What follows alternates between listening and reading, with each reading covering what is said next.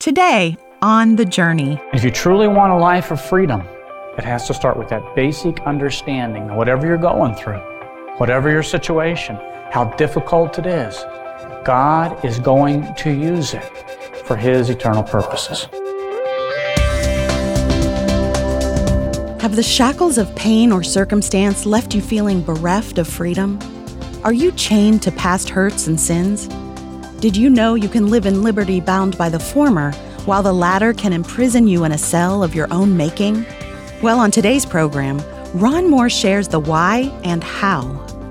Before that, a quick word about Ron's PDF devotional booklet, Welcome to the Life God Has for You. It shares thoughtful meditations on the joy, confidence, and freedom we have in Jesus. It's available for a donation of any amount, and you can get it at ronmoore.org. Your gift today will help further this ministry of developing followers of Jesus Christ. Now, here's Ron with a message Welcome to a life of freedom on the journey. You want to grow, no doubt about it. You want to live the life God has for you, but there's something in your life Maybe it's a situation. Maybe it's a person, some circumstance that you just can't get over. Open your Bibles with me to Philippians. We want to look at the freedom you can have as a follower of Jesus. We're going to look at chapter 1, verses 12 through 30. And what I want to do is give four principles of freedom that will help all of us live a life full orbed for Christ, unhindered by the stuff that drags us down and causes us to stall out. So here's the first principle from this passage, Philippians chapter 1, verses 12 through 30. A life of freedom begins with the foundational understanding that our Heavenly Father uses earthly problems for eternal purposes. As the Apostle Paul wrote this letter to the Philippians, he found himself in a very problematic situation. This man who was called and determined to take the good news of Jesus Christ throughout the world was confined to a Roman prison. His only crime, telling others about Jesus. However, Paul lived life with this foundational belief. Paul knew that whatever was going on in his life, God was not wasting his time. Paul knew that every situation, whatever it was, God was going to use for eternal purposes. Look at verse 12. As Paul is writing back to the church in Philippi, writing from a Roman prison, he says, I want you to know, brothers, I want you to comprehend, I want you to realize, I want you to believe that what has happened to me has really served to advance the gospel. Paul says what seems like a setback, God has used to spread the gospel. Now, Paul was under house arrest in Rome. He wasn't in a dark dungeon, but he was in a small apartment. And in this apartment, there was by him every hour of every day a Roman guard. The Roman guard or the palace guard was an elite group. There were several thousand hand-picked men. And these guards were with Paul every hour of the day. They were with him for six hours at a time, four men each day, day after day after day. And they didn't just stand with him in his apartment, but they had shackles by which they shackled Paul to themselves. So every day, Paul would have lived like this. The shackles of a Roman guard, maybe arm to arm, or maybe ankle to ankle, but Paul would have lived with those shackles. And still he can say, I want you to know that what has happened to me has really turned out to advance the gospel. Under house arrest, people would come and visit with Paul, and he would talk to them about Jesus Christ. And these Roman guards would hear the conversations. They would hear about Christ. So, in this elite group of men, Jesus Christ became known. And the Christian faith spread throughout the whole palace guard because of Paul's imprisonment to this elite group. Look at verse 13. Paul says, As a result, it has become clear throughout the whole palace guard and to everyone else that I am in chains for Christ.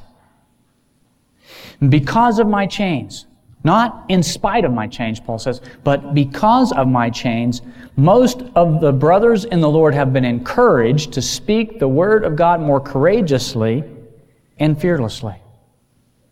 Not only was the gospel spreading throughout the Roman guard, but Paul said when people came to visit him, they were able to gain courage as they saw Paul's courage. And everywhere they went, they were emboldened to share the gospel of Jesus. So true freedom begins with an understanding that God uses all of life's circumstances, even our chains, for His eternal purposes. So let me ask you, what are those chains? What are the things that are holding you down? Maybe it's the chains of a relationship, a broken relationship, a strained relationship, an unequally yoked relationship. Do you believe that God can use those chains for His eternal purposes? Maybe you're dealing with the consequence of sin. You are sorry for that sin. You have asked forgiveness for that sin.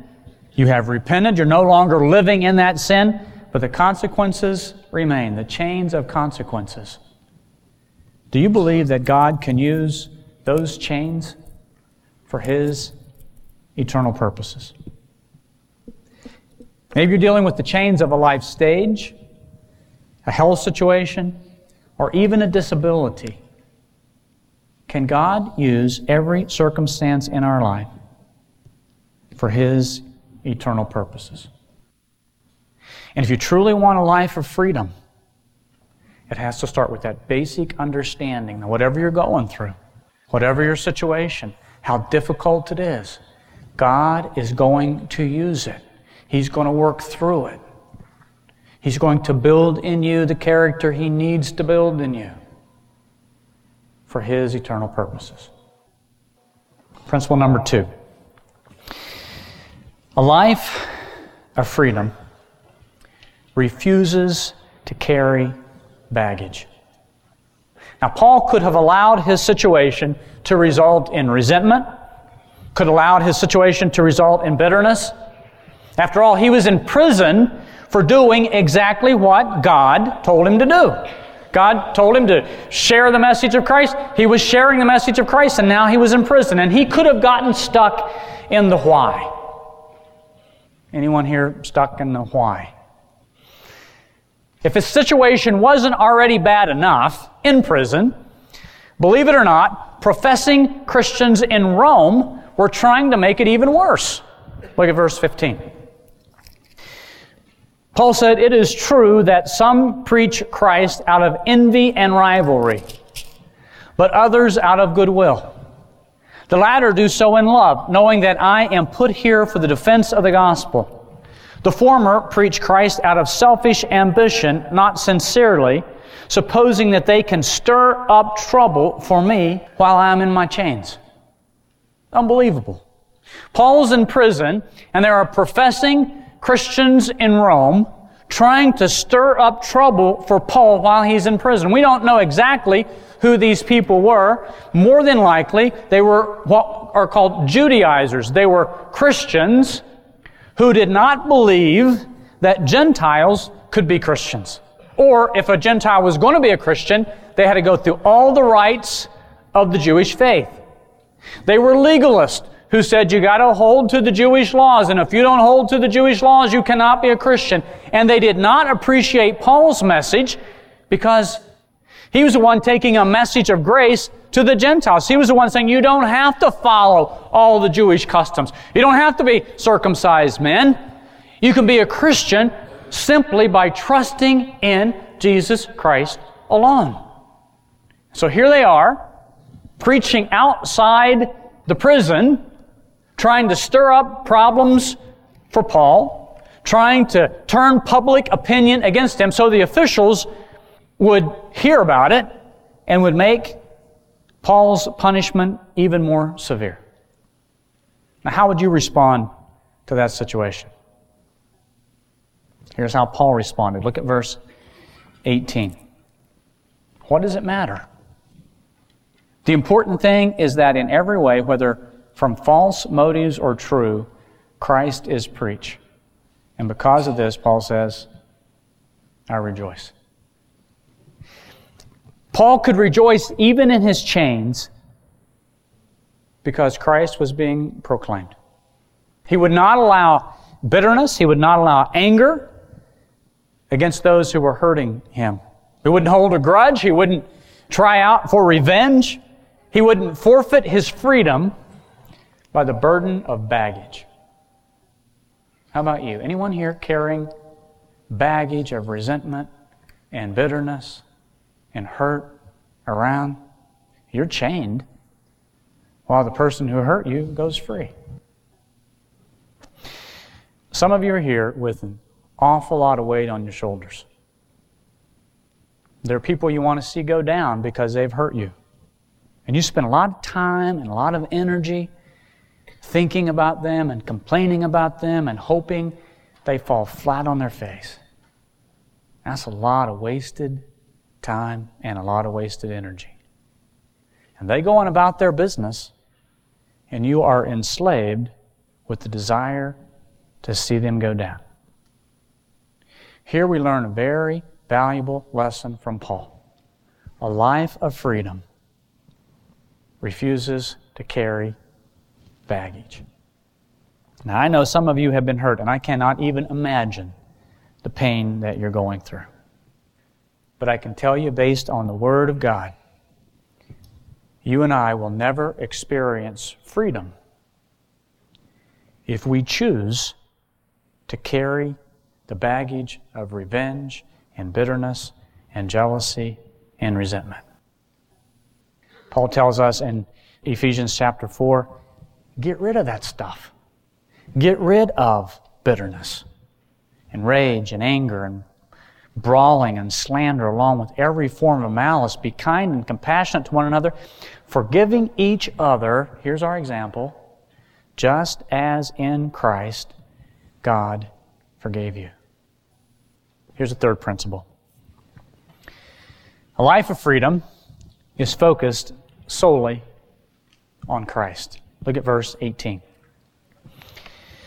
Paul says, Yes, and I will continue to rejoice, for I know that through your prayers and the help given by the Spirit of Jesus Christ, what has happened to me will turn out for my deliverance.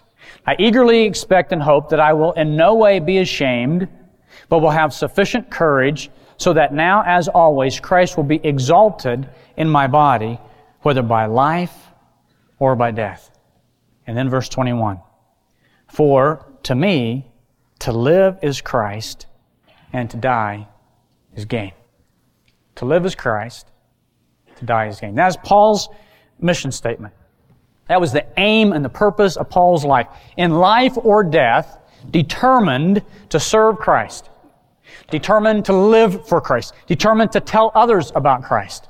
His whole life was focused on promoting Jesus Christ. For to me, to live is Christ. And to die is gain. Look at verse 23. Paul says, I am torn between the two. I desire to depart and be with Christ, which is far better. But it is more necessary for you that I remain in the body. I desire to depart and be with Christ. The word depart is a great word picture of what it means to die. It was used of soldiers taking down their tents and moving on. And a great picture of death. It was also a political term used to describe setting a prisoner free. Now, in this life, we are bound with limitations and we are bound with temptations, but in the life to come, that's gone. And so Paul says to live is Christ and to die is gain. To live is to talk about Christ. To live is to represent Christ.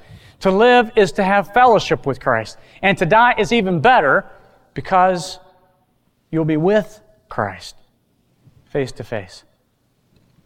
Look at the end of verse 23. I am torn between the two. I desire to depart and be with Christ. Now, I want to stop there for a second because a lot of people will say, when you die, what happens?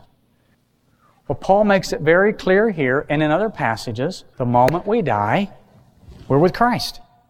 What's Paul say? Look at it again. I desire to depart and be with Christ.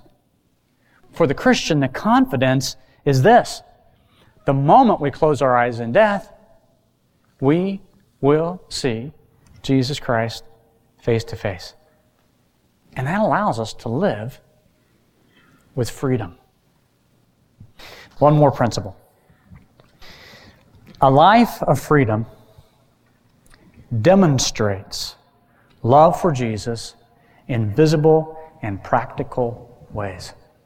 Look at verse 27. Paul says, Whatever happens, conduct yourself in a manner worthy of the gospel of Christ. Whatever happens, conduct yourself, live your life in a way that represents Christ well. Use your freedom to live in a manner worthy of Jesus. Show your love for Jesus in practical and visible ways. Now you say, wait a minute, wouldn't that be kind of boastful?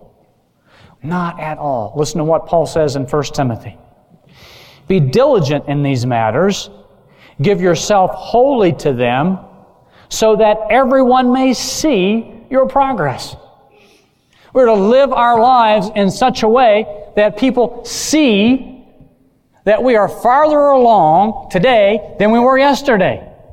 That we are farther along in our Christian walk today than we were last month. In visible and practical ways of demonstrating our love for Jesus. Look at verse 27. Then whether I come and see you or only hear about you in my absence, I will know that you stand firm in one spirit, contending as one man for the faith of the gospel, without being frightened in any way by those who oppose you.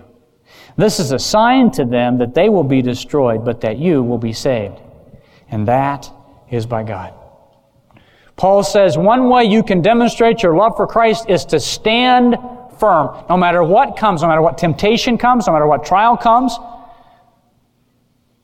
no matter persecution comes for the Philippians, stand firm. And don't stand alone. Contend means to fight side by side with another person. So Paul said, stand firm and stand beside someone so that when the struggles come, and when the suffering comes, you'll not only stand firm, but you'll be standing together. Now, one more thing to say, and I want us to go back to verse 20.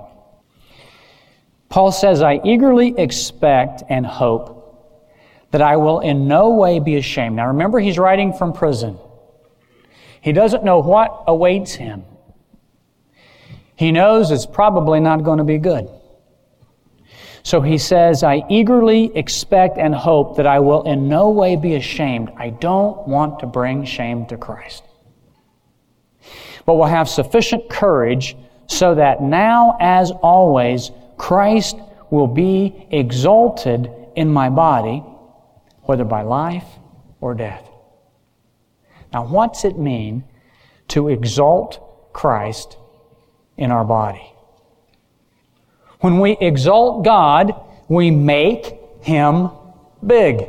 Now, practically, what does that mean? Think about it this way How can we, as a human being, make the creator of the universe big? How is that even possible? What's bigger, uh, star or telescope? Pretty obvious question, right? Star is a million times bigger than a telescope. But what does a telescope do? A telescope takes a star that is far away and brings it close. To be able to see it, to be able to examine it, to be able to appreciate its beauty. For most people, Jesus Christ is as far away as a distant star. It's the job of the Christian to magnify him, to be the telescope, to bring him close so that others could see his beauty, his majesty, hear his teaching, see what he does when he invades a life. To exalt God means to make him big so that others can see him like they're looking through a telescope at a star. That's what it means to live a life of freedom, focusing on Christ, to make him visible in practical ways, practical means of our life. Are you carrying around these things? Shackles. You don't have to. In Jesus Christ, you can have freedom. Your circumstance never has to chain you and shackle you. Because if you truly believe that God is sovereign, you hold to a fundamental belief God doesn't make mistakes. He's not wasting your time. And as difficult as your current situation is, He's going to use that to grow you and help you be a better telescope so that others can see Jesus Christ. And please stay with us. Ron returns in a few moments with a special offer. Do you wonder where the abundant life Jesus promised is found? When you do a personal assessment, do you find spiritual failure, doubt, and bondage instead of the victory you seek? Well, you'll discover the things you've been looking for in Ron Moore's digital devotional, Welcome to the Life God Has for You. In this thoughtful look at Paul's very personal letter to the believers in Philippi, you'll learn how to experience the joy, freedom, and bold confidence God intends for you, His child. Welcome to the Life God Has for You is yours for a gift of any amount when you visit ronmoore.org. Again, that web address is ronmoore.org. Your gift today will help keep the journey on the air, developing followers of Jesus Christ. Now, here's Ron to talk about a special offer for your church. Hey, I want to thank you so much for listening to the journey. I pray these messages have been encouraging to you. And I just want to share with you here at the Journey Ministry, we want to do more than simply provide podcasts and broadcasts to our listeners. Our desire is to walk alongside churches and encourage pastors and church leaders. We would love to help you with resources like sermons or discipleship material. And we'd like to encourage you as you lead your church.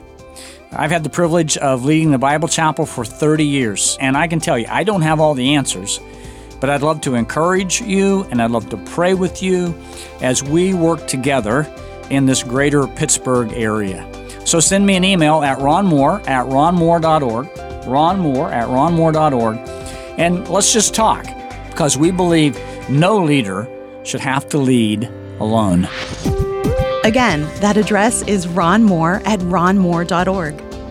Also, we want you to have a copy of Ron's PDF devotional titled Welcome to the Life God Has for You. It's yours for a gift of any amount, and you'll find it at ronmoore.org. That's ronmoore.org. Plus, we invite you to have a look at our church website at BibleChapel.org. There you'll find information about our worship services and special events, along with Ron's recent sermons, devotional thoughts, and podcasts. Again, that address is BibleChapel.org. BibleChapel.org. And if the journey has made a difference in your spiritual life, won't you invite your friends and family to listen as well? We'll thank you, and we think they will too. Finally, please keep in mind that the journey relies on your generous donations to remain on the air, developing followers of Jesus Christ. Your gift today will be deeply appreciated. You can give at ronmoore.org or you may call 724 731 2018. Thanks for listening, and we invite you to join Ron Moore next time as we walk together on the journey.